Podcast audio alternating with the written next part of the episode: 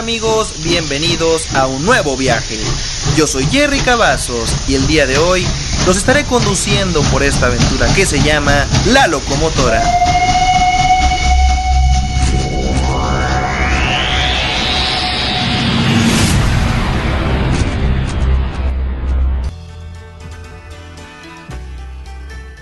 ¿Qué tal amigos? ¿Cómo están? Bienvenidos a una nueva emisión de La Locomotora. Yo soy Jerry Cavazos.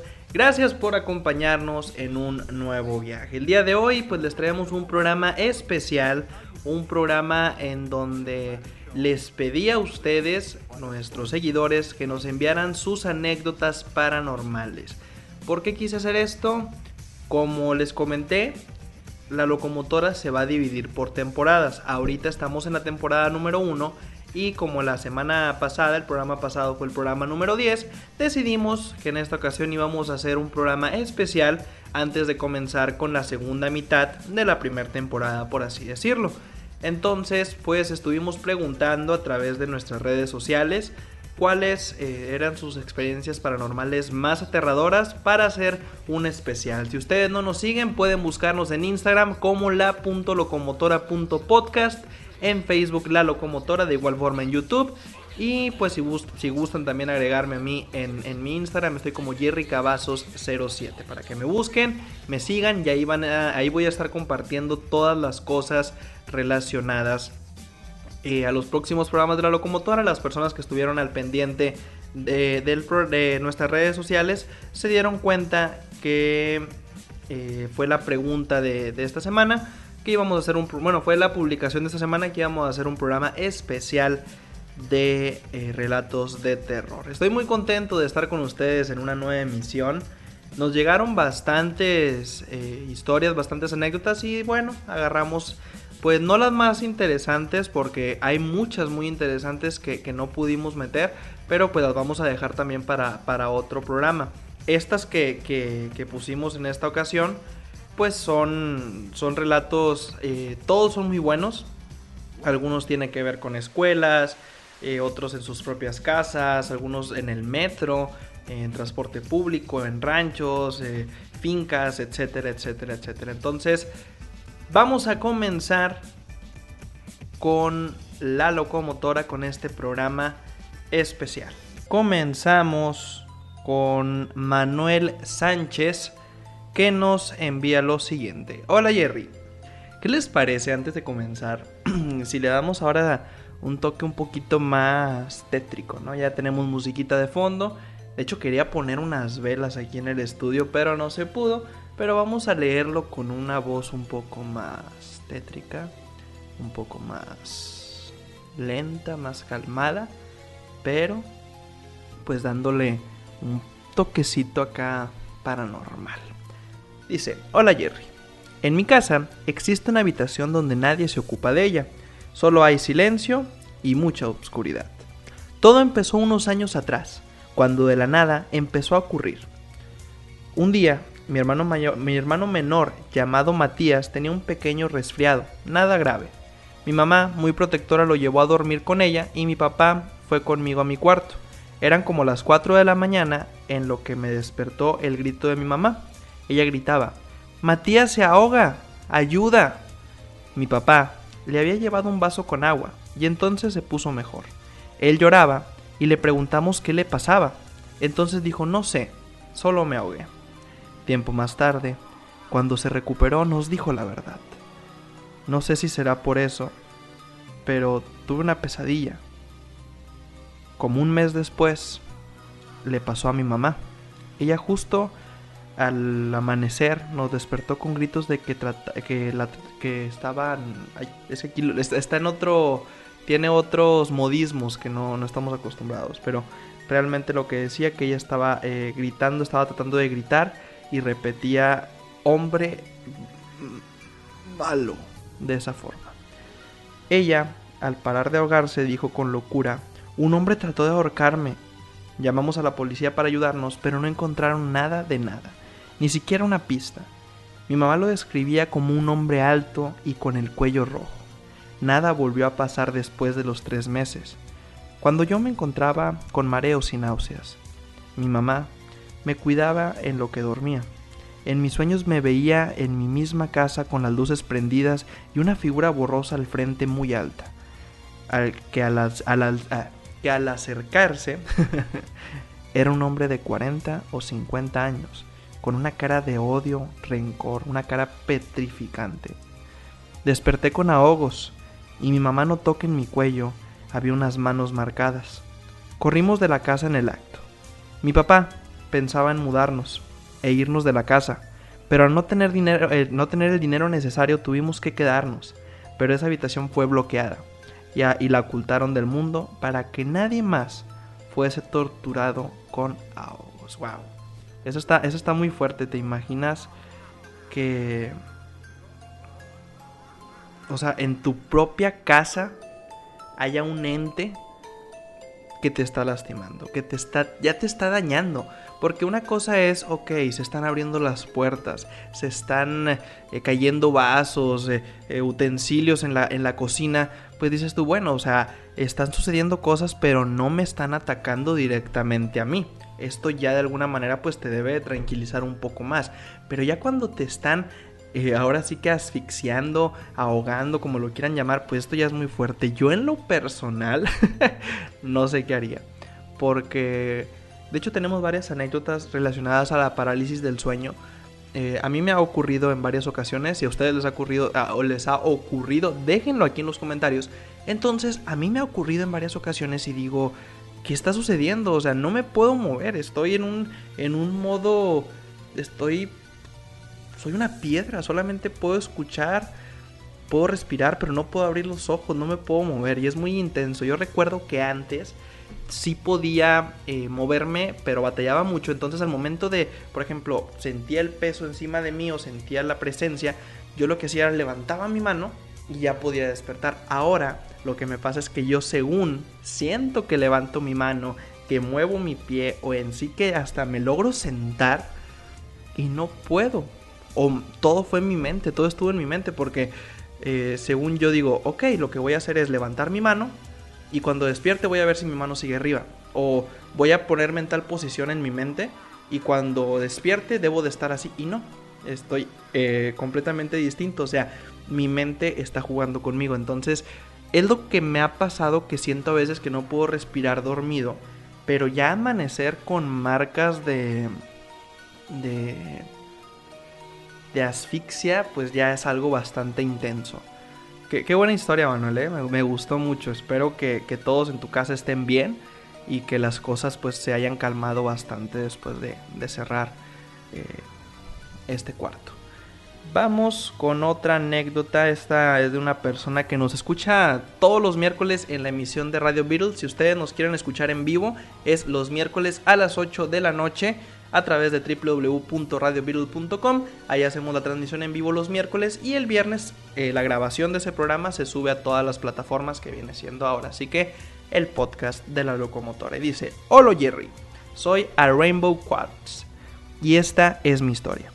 Estaba en el metro regresando de mi escuela a mi casa. Eran las 10 de la noche, casi 11. Todo iba tranquilo hasta la interestación Tacubaya Avenida Patriotismo, esto en la Ciudad de México creo que es. El tren se detuvo en el túnel. No sería eso una novedad o gran cosa, excepto que en las puertas se empezó a escuchar un golpeteo como si algún trabajador o inspector de vías estuviese golpeando. Siguieron los golpes por nueve, casi diez minutos. Se detuvieron cuando el tren avanzó lentamente y a unos escasos metros se volvió a detener, pero esta vez las luces se habían apagado y tardaron otros diez minutos en el túnel. Esta ocasión fue más terrorífica debido a que no se escuchaba nada, ni golpes, ni el ruido del tren o de, otro aproximándose, y eso era aún más raro debido a que la siguiente estación era la terminal. Pasado eso, el tren encendió de nuevo las luces y reanudó su marcha a la estación terminal. Al llegar todo parecía extrañamente normal. Eh, yo soy de las personas que acostumbro a, viajar en metro, bueno, cuando se podía antes de, de la, de la pandemia y, la contingencia y todo esto. Y acá en Monterrey eh, hay eh, dos estaciones que es Zaragoza y Padre Mier. Son las primeras dos estaciones de la línea 2 del metro. Cuando vas de Zaragoza, no, de Padre Mier rumbo a Zaragoza, este, siempre el metro ya va muy vacío. Porque eh, como la, estación eh, Zaragoza es la última, ya va muy vacío. Muchos se bajan en Zaragoza o en las que están atrás. Entonces a mí me ha pasado que voy solo, no tan tarde, pero sí 8 o 9 de la noche. Voy solo y sí se siente bastante extraño, se siente una presencia muy rara. Antes de, esta estación, creo que es la estación Fundadores, la que, la que está ahí después de, de, Zaragoza, no, estoy, no, me acuerdo al 100%, estoy casi seguro, pero no recuerdo al 100%. Y en esa estación se ha dicho que hubo muertes eh, durante la construcción. Y es muy curioso porque en el tramo de la, de, la estación del metro que les comento, rumbo a Zaragoza, se escucha como si el tren rechinara mucho.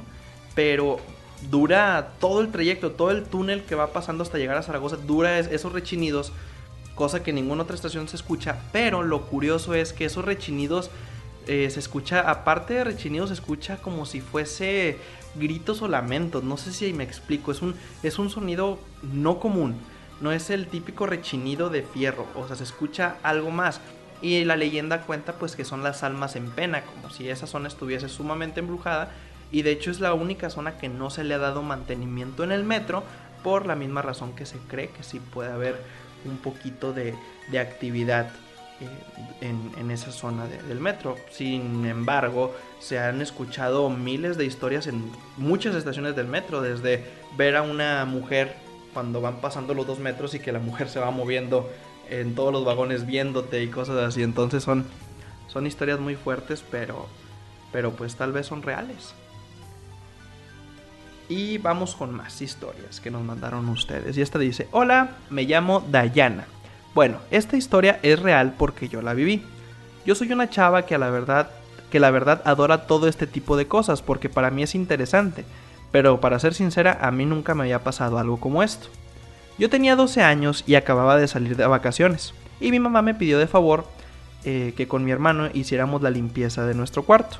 La mera verdad, a mí se me olvidó, así que le dije a mi hermano que empezara a barrer en lo que yo llevaba el trapeador. Cuando subí, observé a mi prima, tenía como año y medio.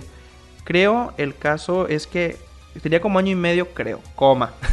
Recuerden, cuando vayan a mandar una anécdota, siempre mucho ojo con los errores ortográficos. El caso es que apenas empezaba a caminar y más me acercaba yo a ella y yo solo le dije, métete porque ya puede empezar a llover.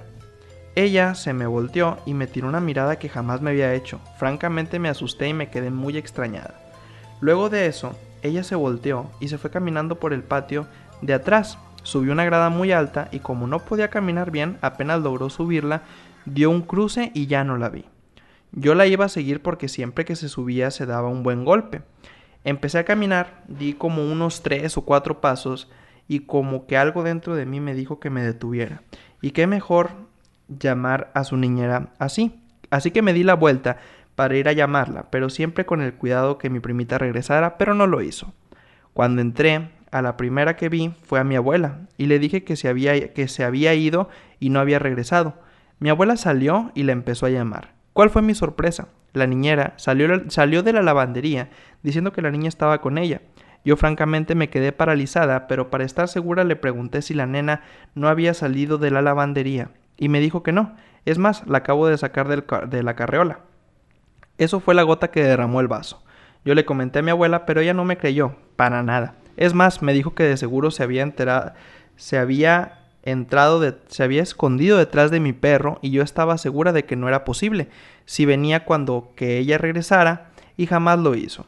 Después de varios días se lo comenté a mi papá, no estaba segura de decírselo porque tenía miedo que no me creyese y que me dijera lo mismo que mi abuela. Pero él me creyó y me dijo que también le habían pasado experiencias raras, pero esas otro día se las cuento.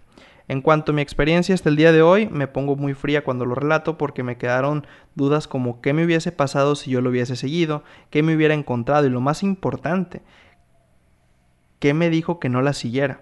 Mi papá, mi papá, que de seguro había sido mi ángel guardián, hasta la fecha ya no me ha vuelto a pasar algo así. De lo que sí estoy segura es de que ese, ese era un espíritu que tomó la forma de mi, de mi prima y que no era muy bueno que digamos.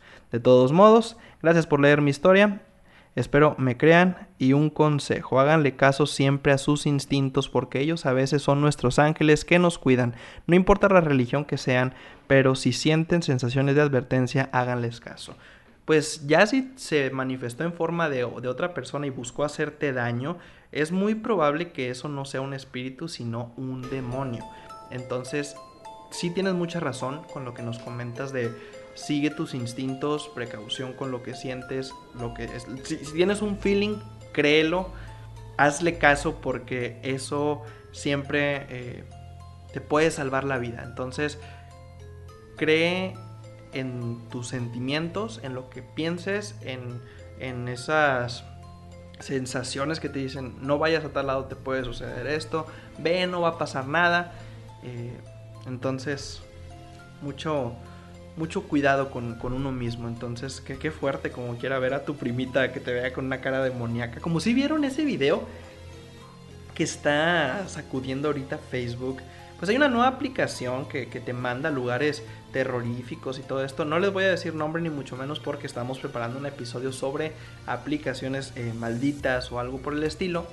Eh, y ah, tú pones una, tu lugar y te lleva eh, o te manda a un lugar donde te pueda ocurrir cosas extrañas, paranormales, etc. Y una persona puso que quería ver algo demoníaco.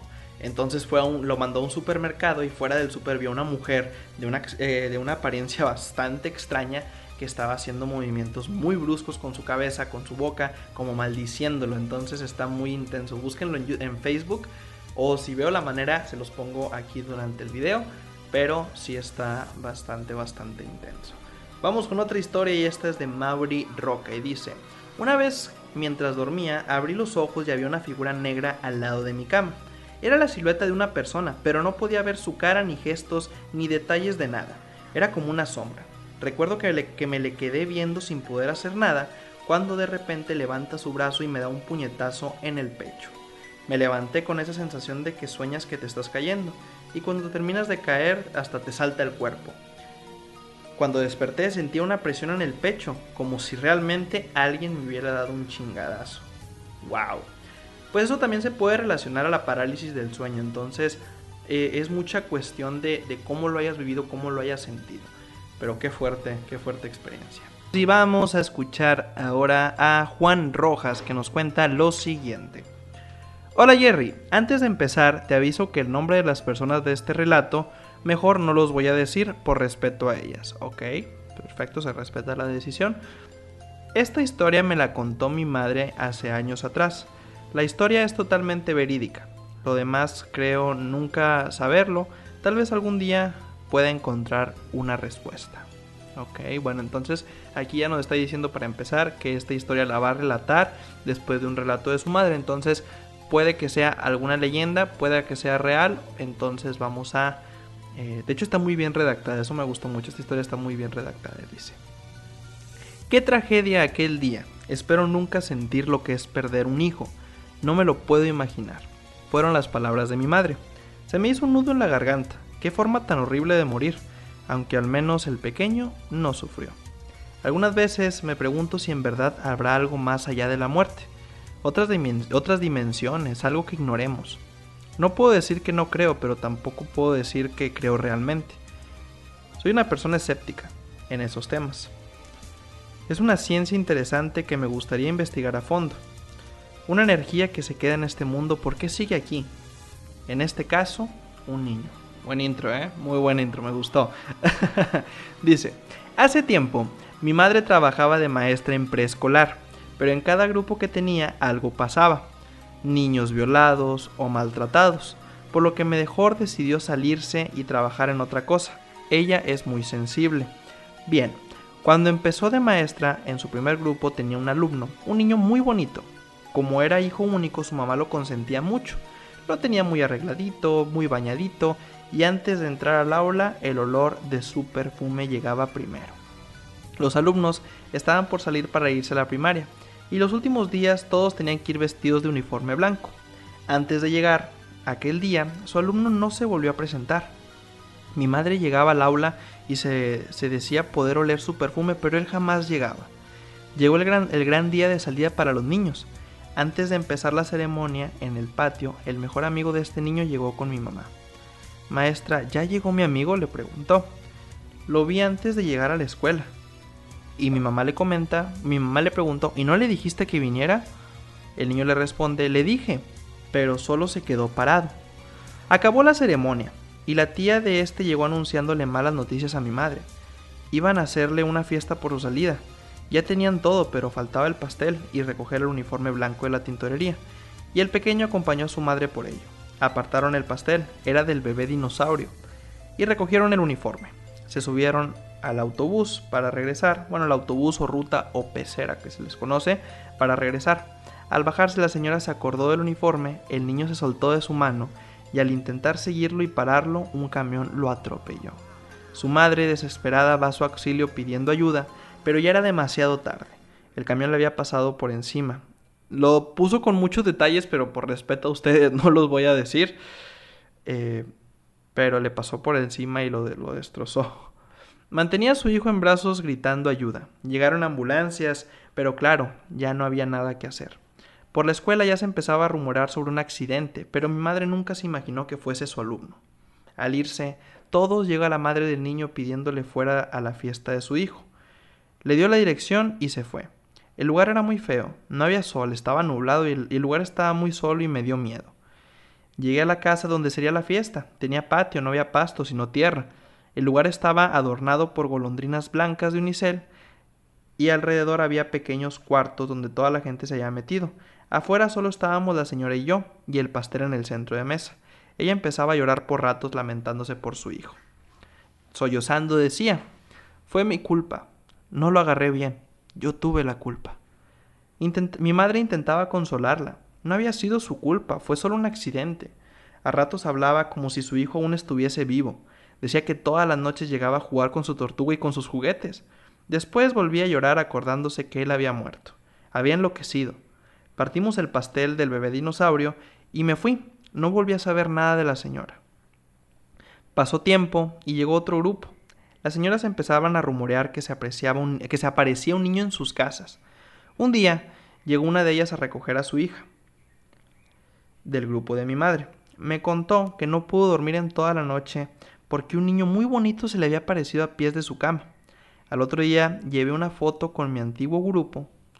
Más bien, es que aquí está hablando como si fuese su mamá en primera persona, pero no. Al otro día mi madre llevó una foto de su antiguo grupo, la puso sobre el escritorio y cuando llegó la señora se puso pálida al ver la fotografía. Señaló a su alumno y le dijo, ese es el niño que se apareció anoche. Dicen las personas que viven por ahí que se les aparece en las noches a pies de la cama un niño muy bonito, de blanco, pero que su olor apesta muy feo. Wow, me gustó mucho la redacción. Eh, no sé si sea una historia real, si sea una especie de creepypasta, pero como lo cuenta de que pues, le, ocurrió, o sea, me, encantó mucho los detalles que le puso, eh, eh, el lujo de detalles que le dio, pero sí, sí te pones a pensar esto realmente sucedió o, o es una creepypasta, pero como quiera que fuerte. Siempre se ha dicho que los niños son ángeles en vida, entonces, eh, pues yo dudo que si se aparece va a ser con alguna maldad o algo por el estilo. Entonces, wow, está, está muy fuerte, pero, pero bueno. Vamos con otra y este es de Rodolfo Garza y dice, hola Jerry, pues esta es mi historia, aquí les va. Una noche como cualquier otra después de haber visto televisión, como eso de las 12 de la madrugada, les dije a mis hermanos que me iba a ir a acostar. Ellos no me respondieron. Luego, a eso de las 4 y media, 4.35 me desperté de improviso y sentí a mi lado la presencia de alguien, como si alguien estuviese sentado al lado de mi cama. El miedo me paralizó, no era capaz de mirar hacia el lado y, y no quería ver qué era. Luego, para empeorar, sentí que eso me respiraba al oído. Yo no soporté más y miré y extrañamente no había nada. Pensé, no me asustes mente. Al día siguiente, le comenté esto a mi familia y me dijeron que era por los nervios del colegio y todas esas tonterías. Luego, esa misma noche, ocurrió otra vez, pero esta vez, acto de valentía notable, lo pone entre comillas, desperté a mi hermano y le dije lo sucedido, y él me dijo que no había sentido nada. Luego, como por una semana entera, no pasó absolutamente nada. Dormía en paz hasta que una noche desperté de imprevisto y sentí la respiración al lado de nuevo. Asustado, intenté volver a dormir, pero antes de quedarme dormido sentí que alguien me golpeó en la espalda con el dedo índice. Luego de 30 minutos sin poder moverme se, me, se detuvieron los sonidos y pude dormir. Luego de unos días fui a mi cuarto y quería prender la televisión y vi en el reflejo de la tele una mano subiendo por mi hombro. Desde ese entonces me ocurre cada tanto tiempo, pero siempre es a las 4 o 5 de la madrugada. Muchas gracias por su atención. Wow, esta me gustó también mucho. Oye, se están luciendo, ¿eh? Me gustaron mucho sus anécdotas, las que me están mandando están bastante, bastante interesantes. Si ustedes quieren mandar la suya, únanse al grupo oficial de Facebook Los Pasajeros de la Locomotora. También síganos en Instagram como la.locomotora.podcast y en Facebook como La Locomotora Podcast. Eso está muy interesante, me gustó mucho. Eh, ¿A quién no le ha sucedido realmente despertarse en la madrugada? Se dice que son muertos que te están observando o cosas así. No sabría con exactitud, me ha sucedido, les comento, me ha pasado cosas de, parálisis del sueño, pero es bastante fuerte cuando no puedes hacer nada ya no sabes qué hacer. Eso, y, ver un reflejo de una mano subiéndote a tu hombro, wow. De hecho aquí en el estudio cuando hemos grabado otros programas nos ha ocurrido que se abre la puerta de golpe, que es la puerta principal de afuera del estudio, se cierra de golpe.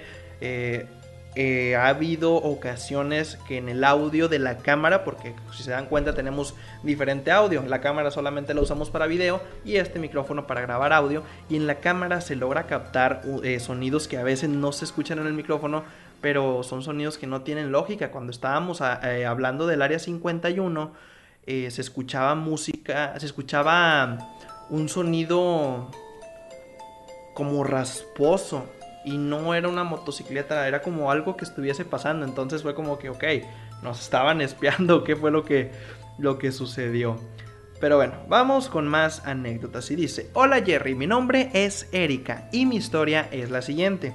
Años atrás, yo tenía tres años, ¿ok? mi tía me regaló una caja musical. Su bella melodía era mi canción de cuna. Al dormir, yo pasaba horas oyéndola. No lo recuerdo, pero mi abuela, con quien vivía, decía oírme hablar sola y reírme. Al parecer desaparecían cosas en su casa y de vez en cuando ya veía sombras, y a solas alguien parecía asomarse en el cuarto donde dormía, y no solo ella, sino también otras personas experimentaban lo mismo. Después de un tiempo, dejaron de suceder cosas. Cumplí 13 años y encontré mi vieja caja entre trapos y juguetes en un bote del cuarto de mi abuela. Al abrir la caja volvió a pasar. Mi abuela me contó que un día se encontraba descansando en el sillón y escuchó pasos bajando las escaleras. Vio perfectamente la figura de una mujer con pelo negro y vestido dirigiéndose a la cocina. Claro, no había nadie en casa. Las sombras volvían a aparecer y las cosas se perdían. Sucedieron muchas cosas ahí. Mi tía, a mi tía se le subía el muerto. Una vez se abrió la puerta cuando, estando con llave, se siente como si te observaran estando solas. Ahí hay alguien asomándose en tu cuarto, pero tú no puedes hacer nada. Mi caja permaneció guardada de nuevo durante otro gran tiempo, y no volvió a suceder. Ahora se han mudado de esa casa, y de vez en cuando cuando vamos la caja aún la conservo. Y me gustaría volverla a abrir, y saber si todo lo que pasó fue por esto, o si en sí había algo en la casa, pero me aterra el pensarlo. Creo que los juguetes sí pueden absorber energías. Eh, ya lo vimos con el caso de la muñeca Annabelle eh, y otros casos de juguetes poseídos. Yo realmente creo que que sí puede que sí pueden conservar las energías de sus antiguos dueños, etcétera, y las cajas musicales o las bailarinas musicales son las que normalmente siempre se normalmente siempre se asocian a a este tipo de sucesos. Vamos con otra anécdota y esta es de Shell Delgado Espinal. Dice, pues es corta. Sucede que un día me desperté entre las 2 de la mañana sin razón o motivo alguno. Posteriormente tomé mi teléfono para estar un rato y ver si podía agarrar el sueño, nuevamente. Después de unos minutos escuché a alguien gritar desde lejos. Era como un grito de mujer que parecía estaba agonizando. ¿Se acuerdan cuando les platiqué esa, esa anécdota que a mí me sucedió algo muy, muy parecido? Que una mujer estaba afuera. No, no la vi, pero escuché a una mujer llorando y todos los perros de la cuadra empezaban. Eh, estaba, estaba, empezaron a ladrar. Pero dice, el grito de una mujer que parecía que estaba agonizando. Pues me espanté mucho. Y después de eso, el grito paró de. De repente. Creí que se calmaría el asunto. Pero después de un tiempo aproximado de 5 minutos se volvió a escuchar pero era aún más fuerte y estaba más cerca. Ahí me espanté mucho. Solo me quedaba esconderme entre las cobijas. No veía qué otra hacer. Las cobijas es la protección perfecta